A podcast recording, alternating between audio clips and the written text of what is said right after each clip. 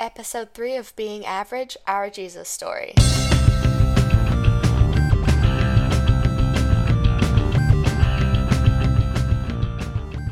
Welcome to Being Average, where we'll explore how to learn and use God's Word to strengthen our relationship with Him.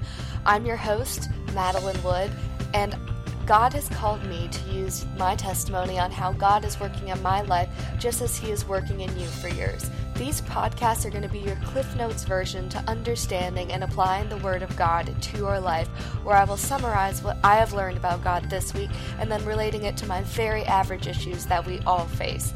Tune in each week to journey with me on learning to keep God in the center of your life. Leave me a comment so I know you are here, and let's get started. Hey everyone, welcome to episode 3. This episode's going to be about making a change in our life to focus more on God. You know, so less on the world and our worldly issues and more on God and Jesus and just focusing and growing in that relationship with Him. Today we're going to start out with a daily prayer book by David Jeremiah called Hope for Today.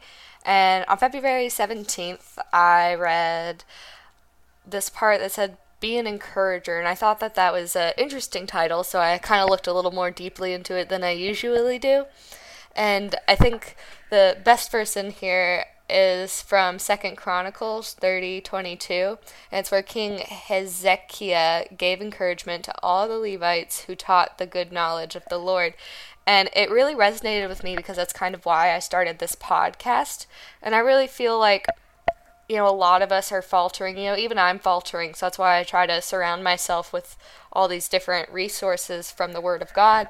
And I think it's really important that we all try to encourage each other in moving through this difficult life that we generally have ahead of us. Like, no, nobody said it was going to be easy when you started following Christ, and even the devil doesn't want you to follow Christ. So it just gets a little little hectic, and I think it's really important that we all encourage and support each other and help each other to grow. You know, and on the same token of encouragement, I think it's important that we learn to acknowledge that what we have is not our own, it's just part of the world. It's, you know, all of the nice things that you have in your life are things that God has ordained for you. And I kind of want to reference Reverend Rachel Hamburger from Sequoia Hills Presbyterian, um, from Isaiah 55, uh, 6 to 9, says, Seek the Lord while he may be found. And I think it's really important that we understand that God can always be found. It's whether or not we listen to him and we seek him and we try to find him because he's there. But you know, it's really easy to get caught up in the world and forget and I think it's very important as followers that no matter how busy we get, we should be still devoting our time to Jesus.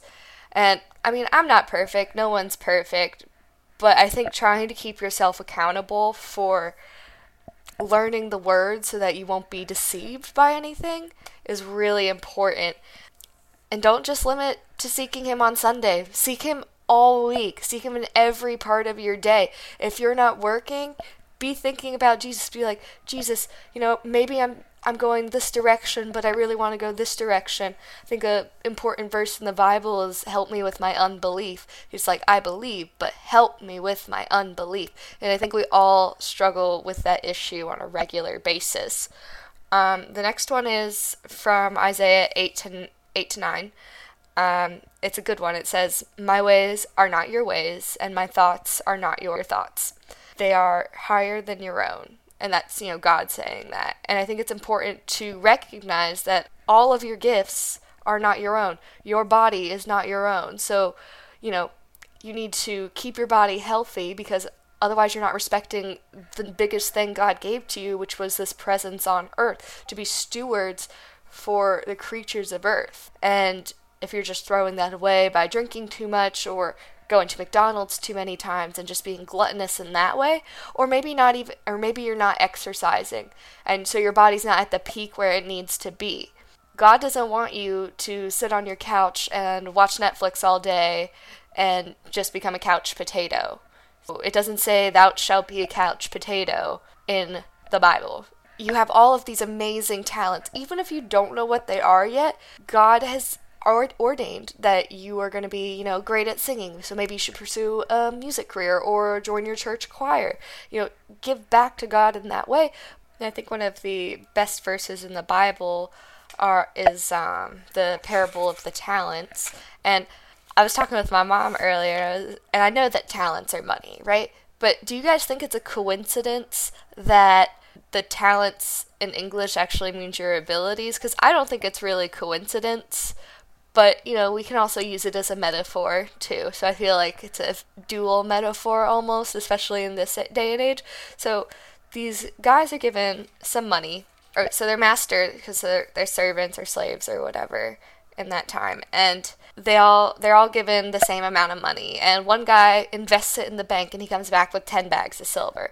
And another guy comes back um, after selling something with he buys something with the money and sells it for more money right and then um, the third guy goes and buries it because he's afraid and he doesn't want to lose that money. So the other two took the risk, right? The other guy took the investment risk. And the second guy that I just talked about, he went and made a, a small gambling risk, I would say.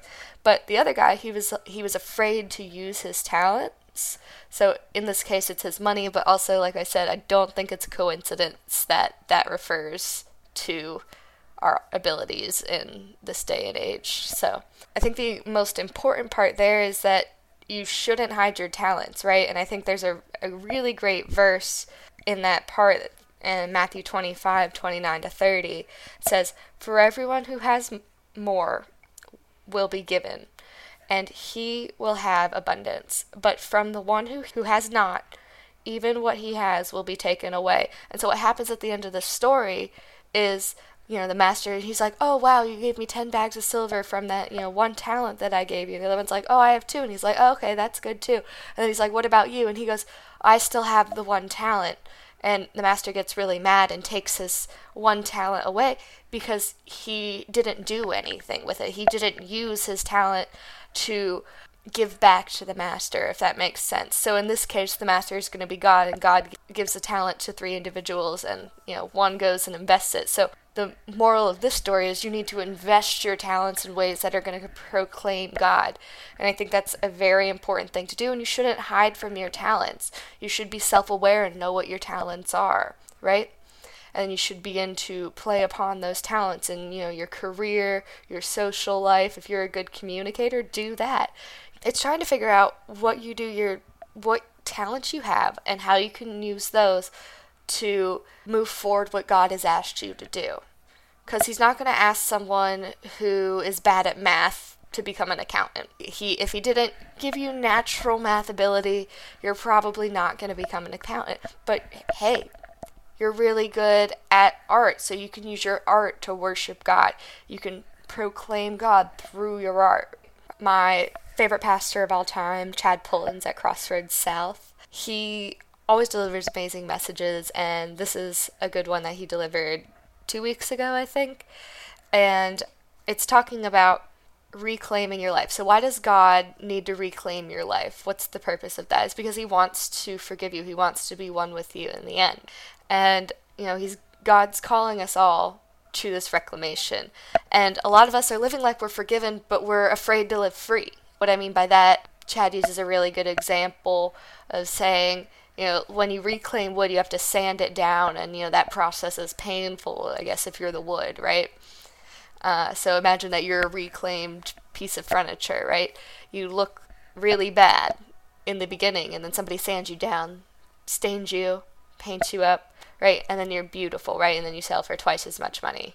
So that process of reclamation is painful. How do you go through that process of reclamation? There's a verse that says, you are God's workmanship.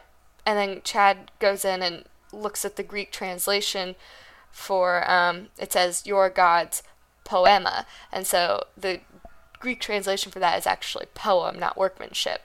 You are God's poem. You're God's art, right?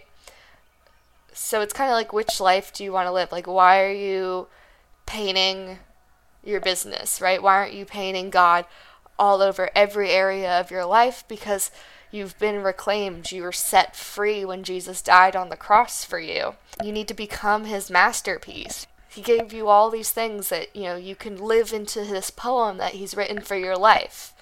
But if you don't use it, then you're not going to you're not being reclaimed. You're just living like you're forgiven. You're living in this little bubble that you have in your own little world that's not the full way that God wants you to live. God wants you to paint the world. And I think uh, Britt Nicole has a song where she says, set the world on fire. That's what God wants you to do.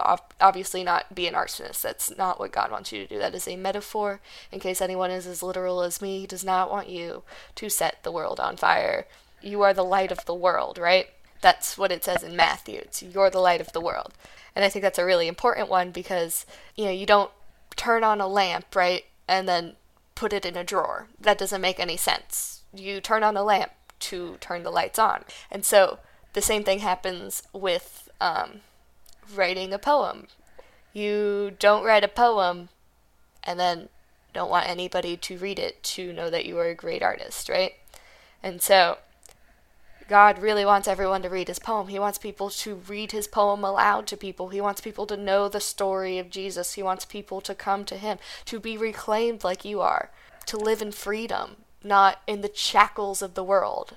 Chad always ends his sermons with some good thinking questions, and so his thinking questions are what reclaiming has the has the Lord done in your life already? What is he doing now? And what needs to be reclaimed in your life? Where are you missing the mark in using your talents, your abilities, your gifts in proclaiming God and painting the world and setting it on fire? Where are you missing that mark? what has he already done for you and what is he doing right now in your life and you know just take a second pray about it at the end of this podcast and keep praying about it right you know show god that you really want to be you want to be a change and then prove to god that you're changing right make it a lasting change if you can't commit to yourself start telling other people what you're doing so they can keep you accountable it's kind of also why I'm doing this podcast, not only to be encouraging, but to keep myself account- accountable, especially when I start my job in March. It's important to stay accountable. And lastly, uh, today I was reading Psalm 49, and I think it's really important that you know it's it's easy to say, oh well, I've read all of the all of the word, right? But if you're not understanding it, is it is it really going to help you if you don't understand it, right? So the psalm says, Man in his pomp, yet without understanding, is like beasts that perish. Okay, so pomp is a ceremony. So that means for us, going to church and just going to church, right? You're like, all right, I checked that box. And I know we hear the check box a lot, but you can still go to church and you can still go to worships and you can do all the things that are expected of you from your church as a Christian but if you're not understanding what you're doing, you're wasting your time, right? So what's important is, you know, maybe listening to this podcast is helping you. You know, everyone's a different kind of learner, right? For me, I'm a uh, visual and audio learner, so I do really well through listening, okay? Sometimes I even record myself for tests because once I hear it, I remember it. But, you know, if that's not you, then you have to find another way. So maybe reading is how you do it. Read the scripture. Know your scripture. What I want you to take out of this, I need you to use your talents, right? But you need to know how to use your talents to, you know, God in every aspect of your life, right? So what I've found the best way to do that is to take notes.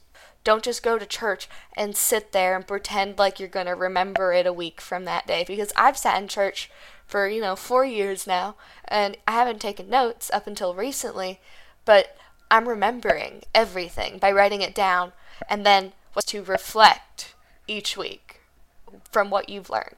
So take a look back on all your notes, you know, from everything you're doing. Like, don't just write notes at church, but write notes um, when you're reading your Bible. I have a little notebook that I got from Target for $2 in that little fun section, and that's where all my notes go.